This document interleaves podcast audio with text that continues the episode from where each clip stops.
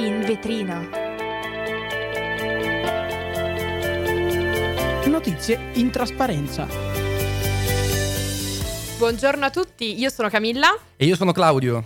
E siamo qui a In Vetrina per approfondire le maggiori notizie del giorno. Sì, ovviamente partiremo con l'esito delle elezioni regionali in Sardegna, con la vittoria del centrosinistra di Alessandra Todde, e proseguiremo facendo un piccolo recap degli scontri tra la polizia e i manifestanti durante le manifestazioni di Pisa e di Firenze pro-Palestina. Esatto, poi avremo anche un ospite molto interessante che ci parlerà appunto delle proteste degli agricoltori. Assolutamente, il direttore di Coldiretti, Milano, Lodi, Monza e Brianza, Umberto Bertolasi, e proseguiremo con le parole di Zelensky dopo in seguito all'incontro con la Meloni.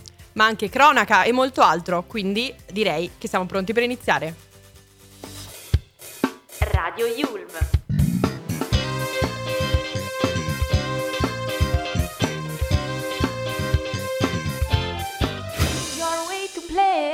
Benissimo, iniziamo subito con la notizia del giorno. Infatti è stata una bellissima giornata per il centrosinistra, direi. Sì, assolutamente. La vittoria della prima donna ad essere presidente della regione Sardegna ha destato grande gioia al centrosinistra, appunto all'interno del centrosinistra, soprattutto a Giuseppe Conte. Sì, esatto, anche lei stessa ha ribadito appunto di essere la prima presidente donna della Sardegna, e non sono tardate ad arrivare appunto i commenti del centrosinistra, a partire da Conte, come dicevi, che ha ribadito essere anche la prima presidente di regione del Movimento 5 Stelle, quindi per loro sicuramente una giornata indimenticabile. Ma non solo, anche Elly Schlein, capogruppo del PD, ha annunciato come questo sia un cambio di vento e del fatto che nessuno scommettesse su questa vittoria. Eppure, seppur di poco, si parlano di 3.000 voti circa, ha vinto, proclamando una bruttissima giornata per il centrodestra invece. Sì, possiamo considerare questa la prima vera sconfitta, tra virgolette, del centrodestra da quando Giorgia Meloni siede a Palazzo Chigi. E il commento di Truzzu, sul quale la Meloni aveva puntato molto, è che la sconfitta è, come leggiamo su Repubblica, la sconfitta è solo mia responsabilità, non chiederemo il riconteggio ma voteremo se fare ricorso. Esatto, e altra cosa, emerge anche una distinzione evidente tra il voto della città e è sempre molto interessante quando c'è un'elezione valutare, diciamo, chi ha votato cosa. Il centrosinistra per esempio è andato meglio nelle grandi città, mentre nei piccoli comuni il centrodestra ha avuto risultati migliori. Nel capoluogo regionale invece la Todde è arrivata al 53%, mentre il centrodestra si è fermato solo sotto il 35%. Quindi molto interessante come dati, e diciamo che seppur di poco ha sempre vinto, quindi complimenti al centrosinistra. Sì, complimenti al centrosinistra. Restando sul centrodestra e facendo qualche piccolo passo indietro ai giorni precedenti, commentiamo appunto gli scontri tra i manifestanti e la polizia che si sono verificati durante le manifestazioni pro-Palestina a Pisa e a Firenze. A detta della questura di Firenze e di Pisa, le cariche degli agenti sono scattate quando i partecipanti alle manifestazioni hanno cercato di forzare gli sbarramenti posti dalle forze dell'ordine per dirigersi verso il Consolato USA a Firenze e la sede centrale dell'Ateneo. A quanto appunto detto dalla questura, lo sbarramento sarebbe stato istituito, serviva appunto per onde evitare azioni dimostrative in concomitanza di obiettivi sensibili quali la sinagoga, il cimitero ebraico o la torre pendente. Sai, leggendo i social e i giornali, la cosa che forse ha più sconvolto è che in queste manifestazioni c'erano addirittura ragazzini delle medie, quindi veramente piccoli. Sì, appunto oltre ai classici rappresentanti dei sindacati, dei centri sociali, c'erano gli studenti del liceo ma anche delle medie, e questo ci risulta dai referti appunto di reparti pediatrici degli ospedali di Firenze e di Pisa. Il ministro dell'Interno appunto nella giornata di ieri, durante la riunione al Ministero dell'Interno con i vertici delle organizzazioni sindacali confederali, afferma che è in corso un'indagine da parte della magistratura che farà piena luce su quanto accaduto, anche grazie a una documentazione messa subito a disposizione, completa, di materiale videofotografico realizzato dalla Digos durante la manifestazione. Sì, sicuramente una bella grana per il governo, ma noi non ci fermiamo qui, e proprio per questo ci ascoltiamo Weekend Stop di Miley Cyrus. It's our party, we can do what we want. It's our party, we can say what we want. It's our party, we can love what we want. We can kiss who we want, we can screw what we want. It's our party, we can do what we want. It's our party, we can say what we want.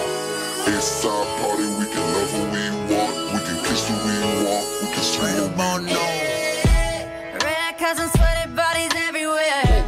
Hands in the air like we don't care. Cause we came to have so much fun now. That somebody here might get some now. If you're not ready to go home, can I get a hell no? Cause we gonna go all.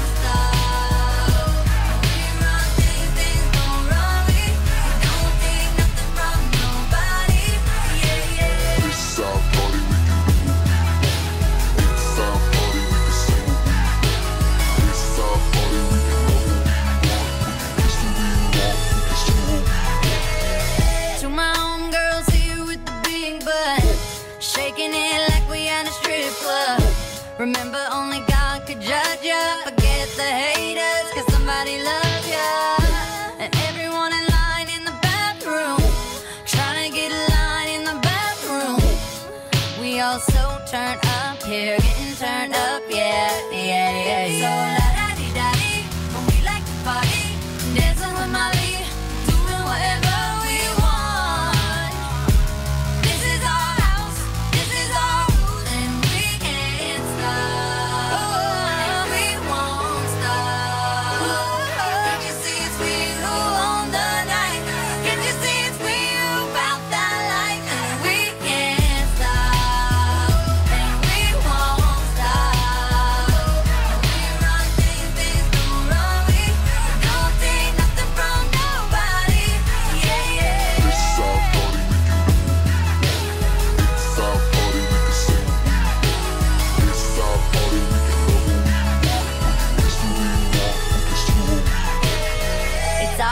We can do what we want to.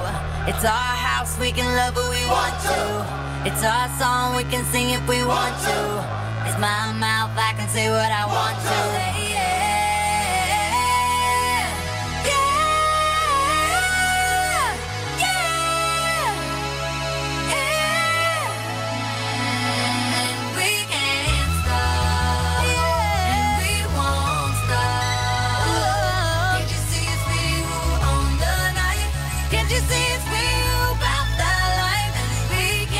Ben ritrovati sempre su Radio Yulm da Claudio e da Camilla. Sì, per parlare di una notizia di cronaca abbastanza importante, ossia il generale Roberto Vannacci è indagato per istigazione all'odio razziale. È l'ultima grana in ordine di tempo che investe il generale dell'esercito. In base a quanto si apprende, il procedimento giudiziario è stato avviato dopo la denuncia presentata nelle scorse settimane da alcune associazioni attente ai diritti civili. Al centro, ovviamente, le sue affermazioni omofobe e razziste che compaiono nel suo ormai bestseller contestatissimo ma allo stesso tempo ormai famosissimo libro Il Mondo al Contrario. Sì, dobbiamo dire che ultimamente si parla veramente tanto di lui, continua a fare scalpore. Assolutamente, tra l'altro il generale Vannacci alcune indiscrezioni lo danno come possibile candidato con la Lega alle europee e appunto non è l'unica grana, perché risulta anche indagato dalla procura militare per peculato e truffa in relazione a richieste di rimborso spese gonfiate risalenti a quando ha ricoperto l'incarico di addetto militare a Mosca. Immediata la reazione della Lega che con una nota appunto difende Vannacci. Si legge: indagini che sono medaglie, vecchi metodi dei vecchi sistemi, avanti generale, avanti insieme, avanti Italia, scrive il partito di Matteo Salvini. Beh, non si può dire che non sia supportato almeno dal suo partito, fra virgolette. Sì, dal partito appunto che lo vorrebbe come candidato alle europee. Il generale è stato dunque convocato negli uffici della Digos a Roma ed è difeso dall'avvocato Giorgio Carta, specialista in diritto militare, il quale afferma che l'unica istigazione fatta è alla riflessione e alla lettura, nessuna istigazione all'odio. L'avvocato poi si lancia su un parallelismo abbastanza audace con Galileo Galilei. Anche Galileo Galilei è stato processato per le sue idee, ma 300 anni dopo è stato assolto. Speriamo, per dati anagrafici, di risolvere questa vicenda quanto prima. Ecco, possiamo dire che il generale Vannacci sia il simbolo di quel confine, di quella sottilissima soglia che separa la libertà libertà di espressione dalla manifestazione di odio. E anche che sicuramente l'autostima non gli manca. No, direi che ha grandissima autostima e questo ce l'ha mostrato un po' in tutte le trasmissioni televisive in cui è stato continuamente invitato. Ma adesso passiamo a un altro caso di cronaca molto triste che ha sconvolto l'Italia. Vi ricorderete di Alessia Pifferi che nel 2022 lasciò morire di stenti sua figlia di 18 mesi lasciandola a casa da sola. Bene, ci sono altre novità. A quanto pare è notizia di ieri che la perizia ha dimostrato che sarebbe stata capace di intendere e volere nel momento appunto in cui ha deciso di lasciare la figlia da sola per andare da quello che appunto diceva essere il suo fidanzato. Infatti, da quanto dichiara lo psichiatra Pirfo, avrebbe preferito assecondare i suoi bisogni di donna ai suoi doveri di madre. La relazione appunto è stata depositata ieri a una settimana prima dell'udienza in cui la Pifferi rischierebbe appunto l'ergastolo. Sì, la Pifferi rischia l'ergastolo e a maggior ragione dopo appunto questa notizia si legge che appunto abbiamo la Pifferi è dotata di un funzionamento cognitivo integro, è capace di stare in giudizio, è capace di intendere e di volere. Quindi... E forse è questo anche che ci spaventa e colpisce così tanto, ma questa notizia aveva fatto parlare anche perché appunto il PM del caso aveva contestato appunto un accertamento richiesto dall'avvocato della Pifferi, l'avvocato Pontenani, fondato appunto sull'esito del test psicodiagnostico di Weiss somministrato da due psicologhe in servizio al carcere di San Vittore.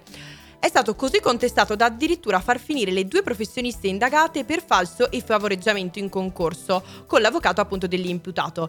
Addirittura la cotitolare del processo, la Rosaria Stagnaro, ha rinunciato all'incarico lamentando di essersi tenuta all'oscuro appunto dell'iniziativa del collema PM, ma addirittura si è arrivato a una notizia, appunto l'ordine degli avvocati, notizia recente, e la Camera Penale hanno proclamato una giornata di astensione proprio per il 4 marzo protestando sui modi e i tempi dell'inchiesta parallela. Quindi direi che questo caso fa veramente discutere non solo appunto per il reato molto triste e contestato, ma anche per i tempi e per il processo in sé. Grazie Camilla, adesso ci ascoltiamo Radioactive degli Imagine Dragons.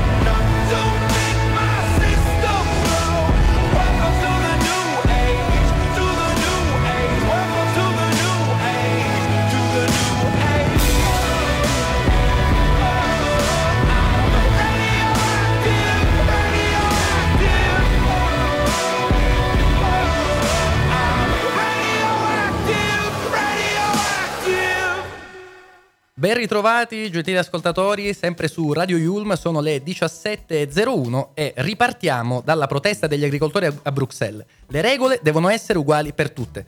Questo chiedono gli agricoltori europei, giunti a Bruxelles da diverse nazioni come il Portogallo, la Spagna e anche dall'Italia, dove è presente anche Coldiretti con 3.000 agricoltori. A tal proposito abbiamo come ospite, ringraziamo di essere con noi, il direttore di Coldiretti Milano, Lodi, Monza e Brianza, Umberto Bertolasi.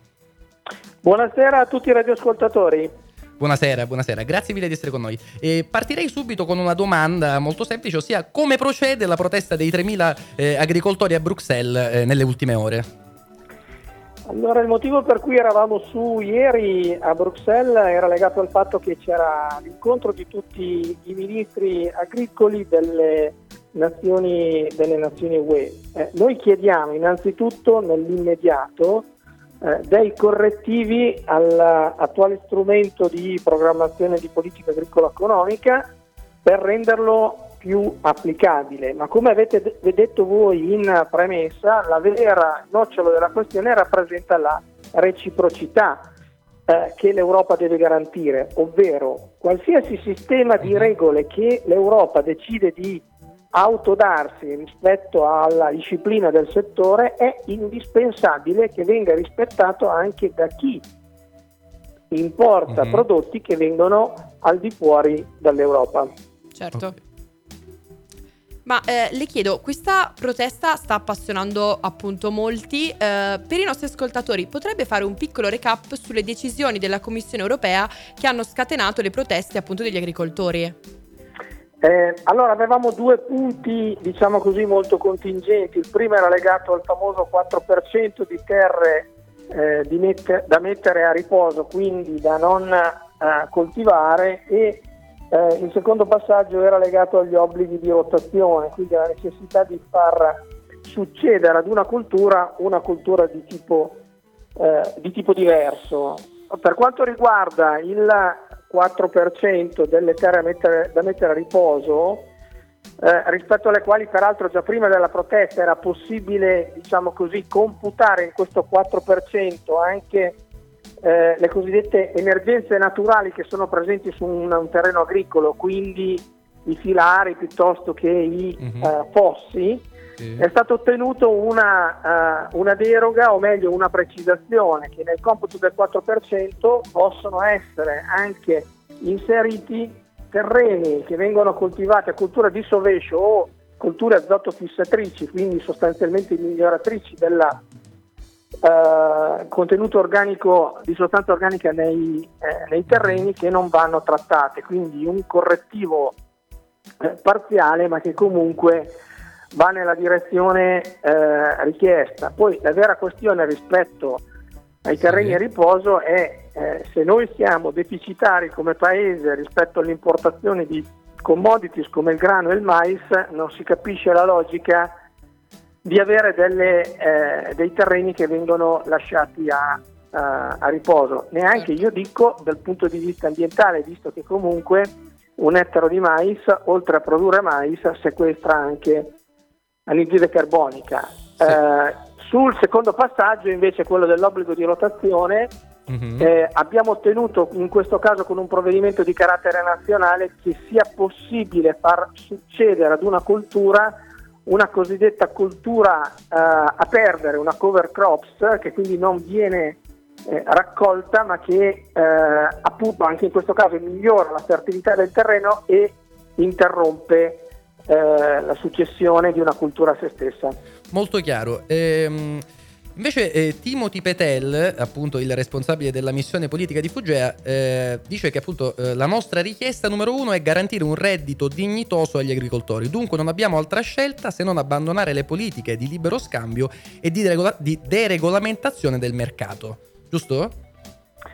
Questa è sicuramente la richiesta di base che viene fatta da tutti gli operatori del settore, quindi prima che una contribuzione a carattere comunitario, l'impresa in quanto tale vorrebbe che le sue produzioni fossero valorizzate attraverso un prezzo di vendita che non solo vada a coprire i costi di produzione, ma che possa rappresentare anche un delta che serve all'imprenditore per vivere, ma anche per investire nella propria azienda. E in questo senso va la legge sulle pratiche sleali che abbiamo promosso come Coldiretti, proprio per evitare che nella contrattualistica, per un problema legato a rapporti di sproporzione di forza commerciale, vengano imposti contratti con un prezzo di vendita al di sotto dei costi di produzione. Benissimo, noi ringraziamo per essere stati con noi il direttore Umberto Bertolasi, grazie mille. È stato veramente molto chiaro e molto utile. Benissimo. Grazie a voi per questa intervista. Benissimo, benissimo, arrivederci direttore, è stato un piacere. Buonasera a tutti i radioascoltatori e a voi, grazie. Benissimo, ora invece andiamo all'estero. Dopo queste appunto notizie parliamo di Zelensky e delle ultime dichiarazioni dopo il G7 a guida italiana a Kiev. Infatti Zelensky ha ribadito che non ci sia dubbio che Giorgia Meloni sia dalla parte dell'Ucraina, ma che secondo lui in Italia ci sarebbero molti pro Putin e che quindi dovremmo togliere i loro visti e mandarli via, ha dichiarato. Tutto ciò in un momento veramente delicato per il nostro dibattito politico, che fatica a trovare una condanna unanime del Crellino per la morte di Navalny, che sta facendo molto discutere, e dopo anche la dichiarazione di Putin, che fa sapere di sentirsi a casa nel nostro paese. La guerra nel 2024, come sappiamo, non è solo di armi ma anche di informazione. Nonostante questo, però, le armi rimangono ancora la priorità per il presidente Zelensky, che ha annunciato tramite il ministro della difesa ucraino il fatto che le metà delle armi promesse dall'Occidente sembrerebbero sempre in ritardo consegnate. Kiev però non demorde e ha dichiarato di cercare di essere ottimista il più possibile, e dopo un 2022 di sopravvivenza e un 2023 di resilienza, Zelensky vede un 2024 di svolta per l'Ucraina, e quindi stiamo a vedere. Sì, effettivamente diciamo che Putin in Italia ha, se non dei sostenitori, possiamo dire degli esponenti e politici e mediatici che comunque prendono le sue parti, o comunque in qualche modo tendono a giustificare le azioni e diciamo che secondo loro sarebbero conseguenza di una minaccia della NATO.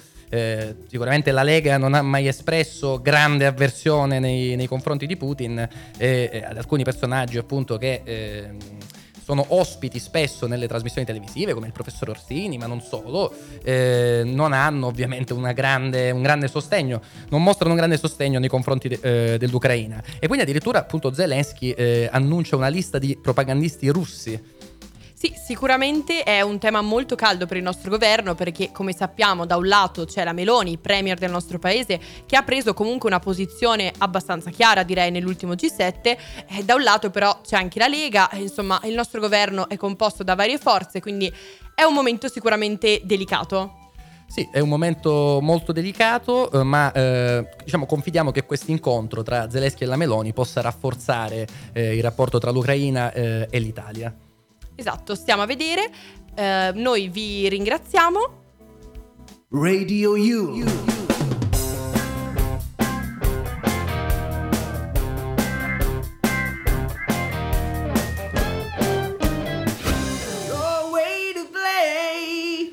Benissimo, si conclude qui questa puntata di In Vetrina, che tornerà domani con 2 nuovi speaker. Noi ci sentiamo martedì prossimo. Esatto, noi ci sentiamo settimana prossima e ogni giorno siamo qui a portarvi le notizie del giorno. Un saluto da Claudio e da Camilla, grazie mille. Alla prossima.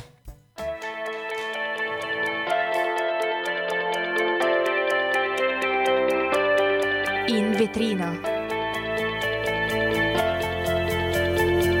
Notizie in trasparenza.